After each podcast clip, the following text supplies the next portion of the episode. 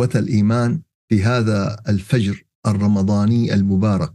ما زلنا نهيم في كتاب الله عز وجل باحثين عن أسس التقوى وباحثين عن الخير الكبير الذي هدانا الله إليه والذي أوصانا به رسوله الكريم. كان النبي صلى الله عليه وسلم إذا أرسل بعثا أو أميرا أوصاه في خاصة نفسه بتقوى الله وبمن معه من المسلمين خيرا. ولما خطب صلوات الله وسلامه عليه في حجة الوداع وصى الناس بتقوى الله. وفي حديث أبي ذر رضي الله عنه الذي خرجه ابن حبان وغيره قلت يا رسول الله أوصني. قال أوصيك بتقوى الله فإنه رأس الأمر كله. فهذه وصية النبي. هذه وصية النبي لأمته. وهذا صريح القرآن الكريم. عليك بتقوى الله فإنها جماع كل خير. إخوة الإيمان وصلنا في بحثنا عن التقوى والإيمان إلى قوله تعالى في سورة التوبة الآية 119 يا أيها الذين آمنوا لبيك اللهم لبيك. سمعنا وأطعنا. غفرانك ربنا وإليك المصير. يا أيها الذين آمنوا اتقوا الله وكونوا مع الصادقين. يا أيها الذين آمنوا اتقوا الله وكونوا مع الصادقين. فثلاثية يبنى عليها حياة كل من يريد أن يرتقي في معارج الإيمان. ثلاثية يبنى عليها كل خير. ثلاثية أخرجت خير أمة أخرجت للناس. الإيمان والتقوى والصدق. الإيمان والتقوى والصدق. هذه الثلاثية يعني آه، جعلت الطريق مفتوح. جعلت الخير العميم مقدم. فالصدق هو الطريق الأقوى المؤدي إلى رضوان الله سبحانه وتعالى. فمن سلكه كان من الواصلين. الناجين ومن حاد عنه وانحرف كان من الهالكين. فبالصدق تميز أهل النفاق من أهل الإيمان. شو الفرق بين بين المؤمن وبين المنافق؟ من حيث الشكل الشكل واحد.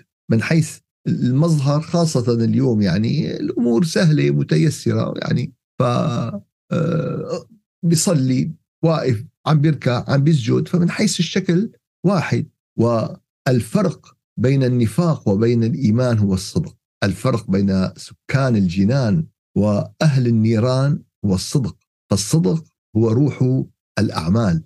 محك الأحوال أساس لبناء الدين. فالله عز وجل بين أن المتقين الذين صدقوا والصادقون درجتهم ورتبتهم عالية. فالتقوى يا أحبابنا تؤدي بالإنسان إلى الصدق. فدرجتهم تالية لدرجة الأنبياء. الصدق يصل بالإنسان إلى أعلى مرتبة يمكن أن يصلها الإنسان وهي الدرجة التي يعني تسبق درجة النبوة وهي أرفع درجات العالمين. وما نال الصادقون؟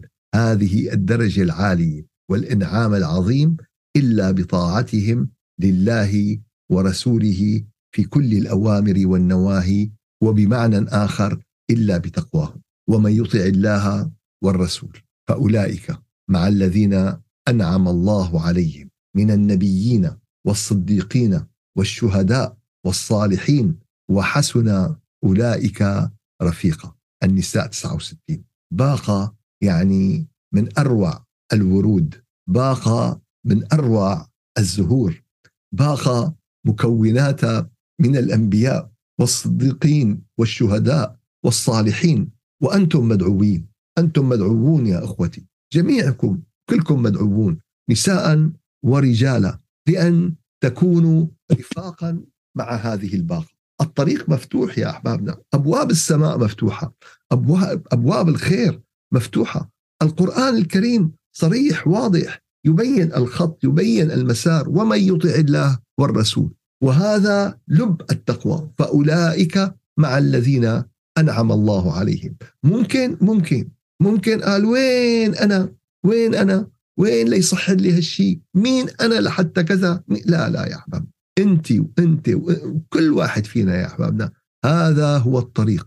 طاعة الله ورسوله. الأوامر واضحة المنهيات واضحة المقدمات واضحة. في في درسنا البارحة كان في ميزان صريح ميزان واضح لهذه الأمور. ومن يطع الله والرسول فأولئك مع الذين أنعم الله عليهم من النبيين والصديقين والشهداء والصالحين وحسن أولئك رفيقا.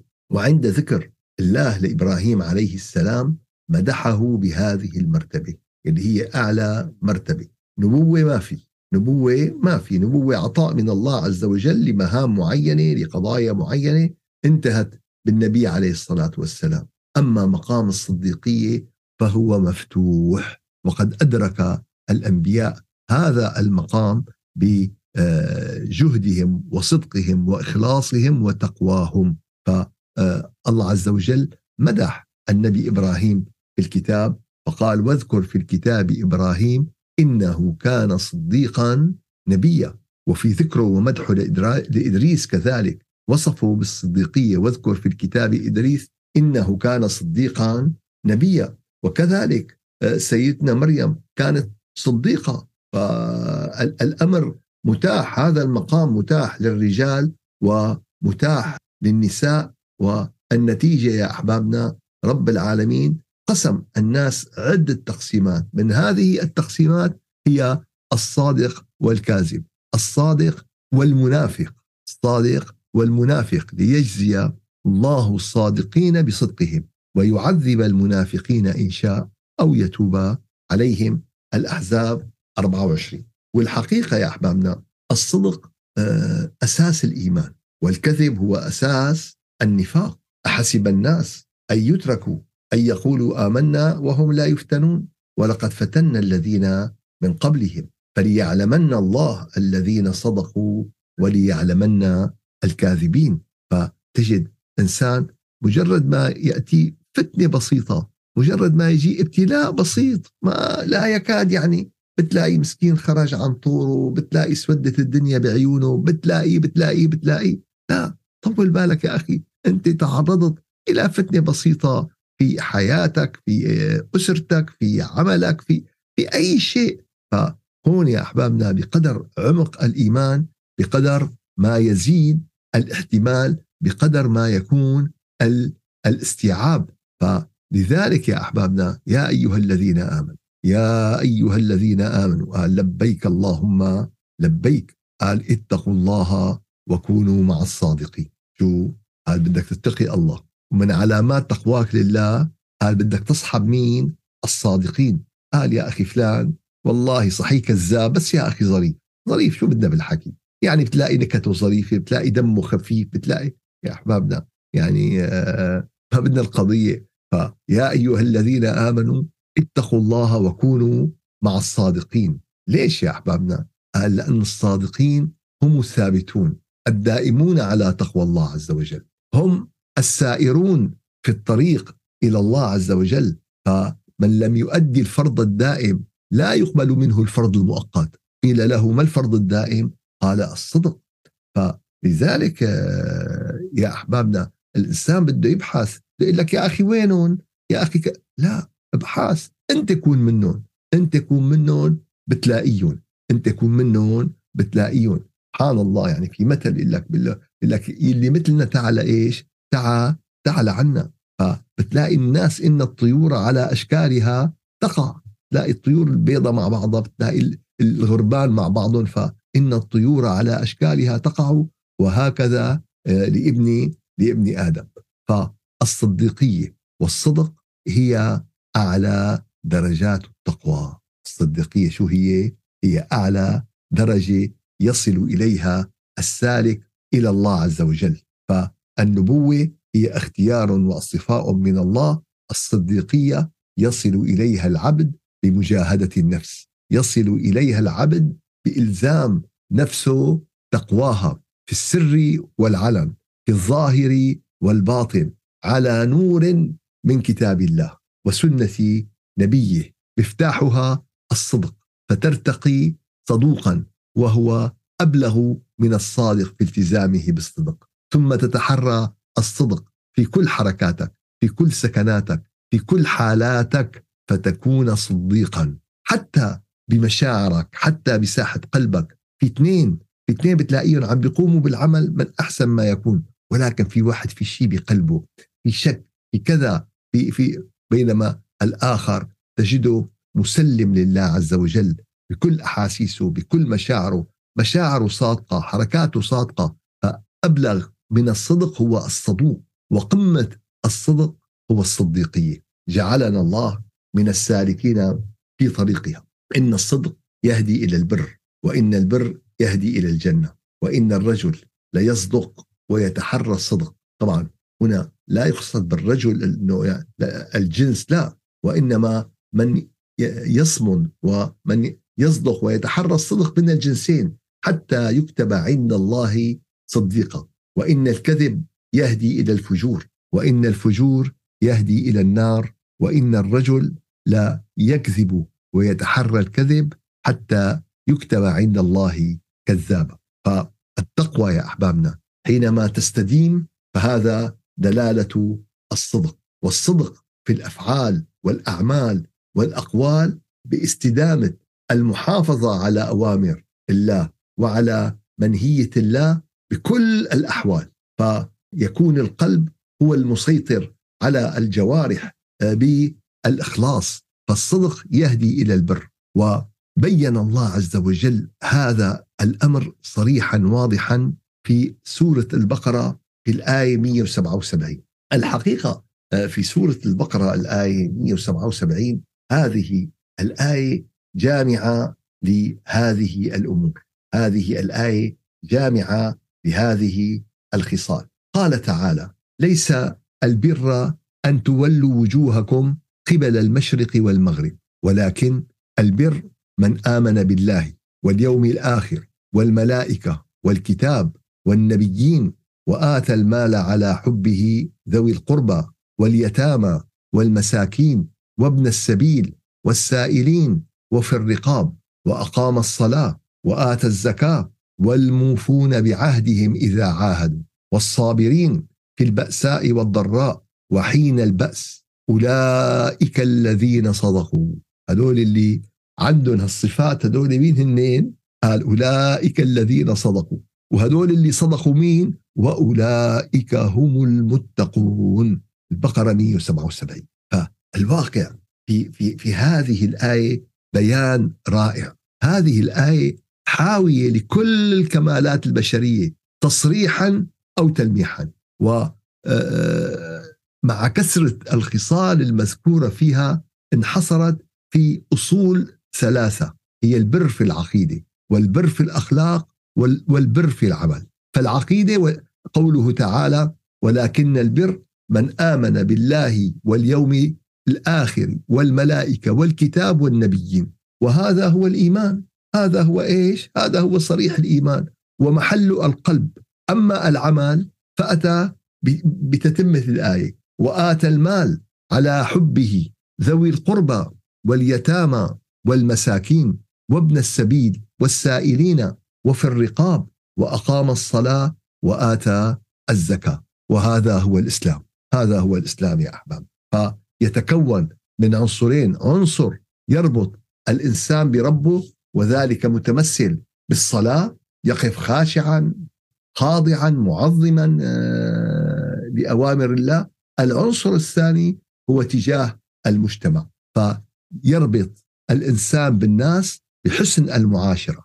بتبادل التراحم بالتعاطف ويبرهن على ذلك بإنفاق المال وقدم في ذكره إنفاق النفل والتطوع على الإنفاق المفروض بالزكاة ليش؟ قال ليحس على مساعدة المحتاجين. الأصل الثالث والأخلاق وهو ثمرة البر في العقيدة وأساس البر في العمل فقال تعالى والموفون بعهدهم إذا عاهدوا والصابرين في البأساء والضراء وحين البأس. فذكر سبحانه وتعالى مبدئين أخلاقيين لهم الأثر العظيم في حياة الفرد وفي حياة المجتمع. الأولى هي الوفاء بالعهد العهد بين العبد بربه والعهد بين الإنسان وأخيه الإنسان بالتزامه بالعقود بالتزامه بالعهود وحث القرآن على هذا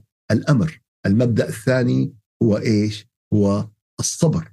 يعني يثبت الإنسان على مواقفه. مو أي قضية والله بتهز البناء. يا أحبابنا يعني آه، بناء الإيمان بناء ما له سهل أبدا. كل العوامل تتضافر. كل العوامل آه، تجتمع مع بعضها البعض لتشكل هذا الإيمان وتشكل يعني آه، هذا المؤمن المتكامل بتلاقي عنده الصبر بتلاقي عنده وإذا يعني تخلى عن خصلة من هذه الخصلات تجد خلل في الشخصية الإيمانية التي أنت بصددها فهذا هو البر الجامع لخصال الخير. ختمت الآية الكريمة ببيان أن من جمع هذه الخصال هم الذين صدقوا في الدين هم الذين صدقوا في اتباع الحق. لم تغيرهم الأحوال لم تزلزلهم الأهوال.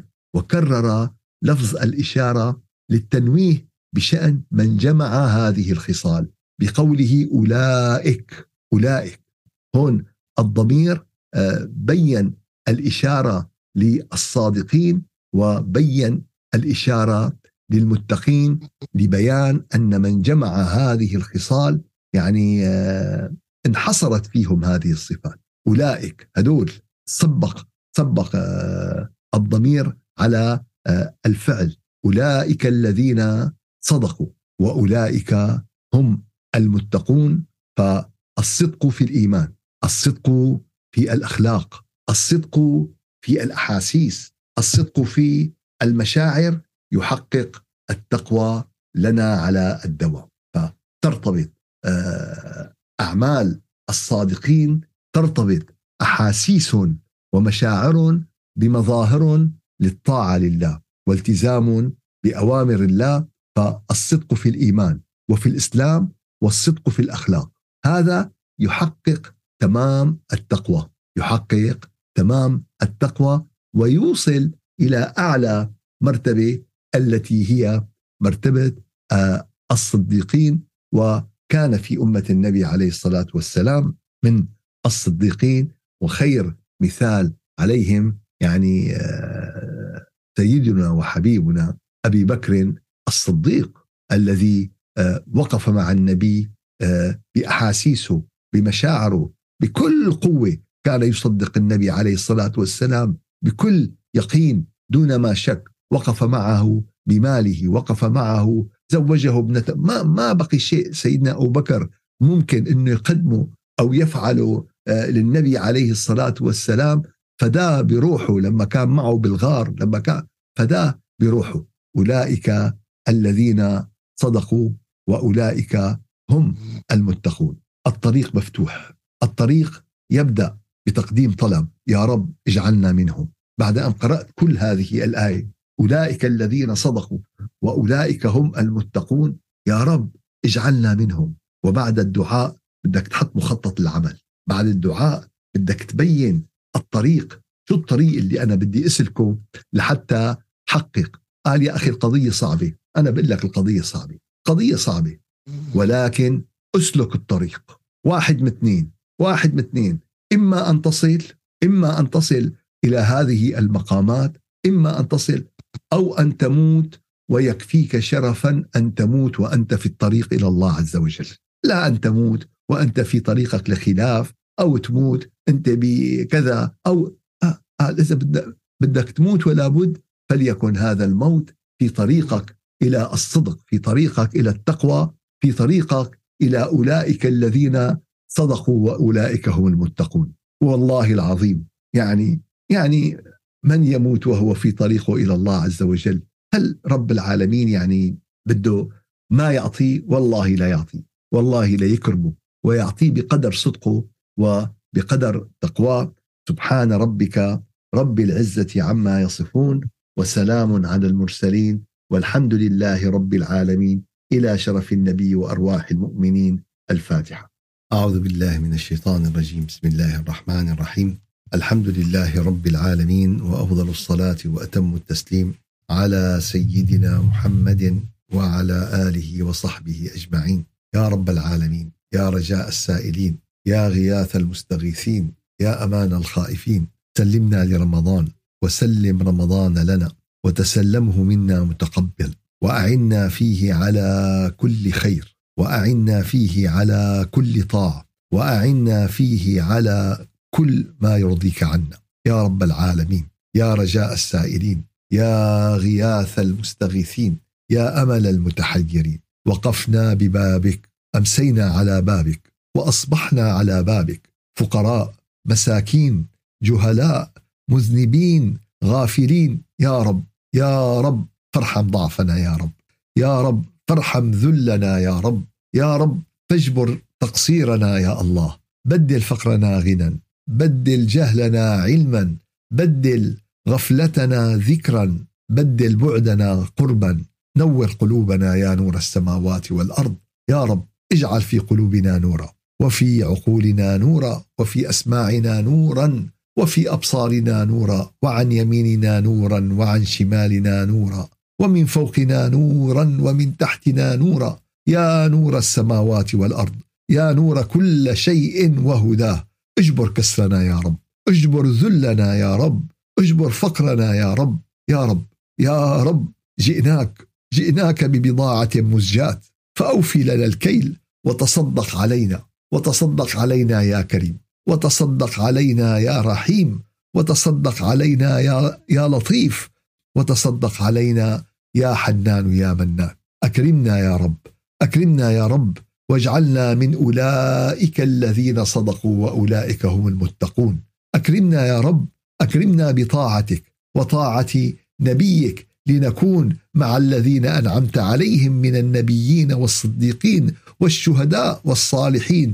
وحسن أولئك رفيقا. يا رب لسنا أهلا لذلك ولكنك أنت أهل التقوى والمغفرة. أحب الصالحين ولست منهم لعلي أن أنال بهم شفاعة. وأكره من بضاعته المعاصي وأن كنا جميعا في البضاعة. اغفر ذنوبنا واستر عيوبنا سبحان ربك رب العزة عما يصفون وسلام على المرسلين والحمد لله رب العالمين إلى شرف النبي وأرواح المؤمنين الفاتحة.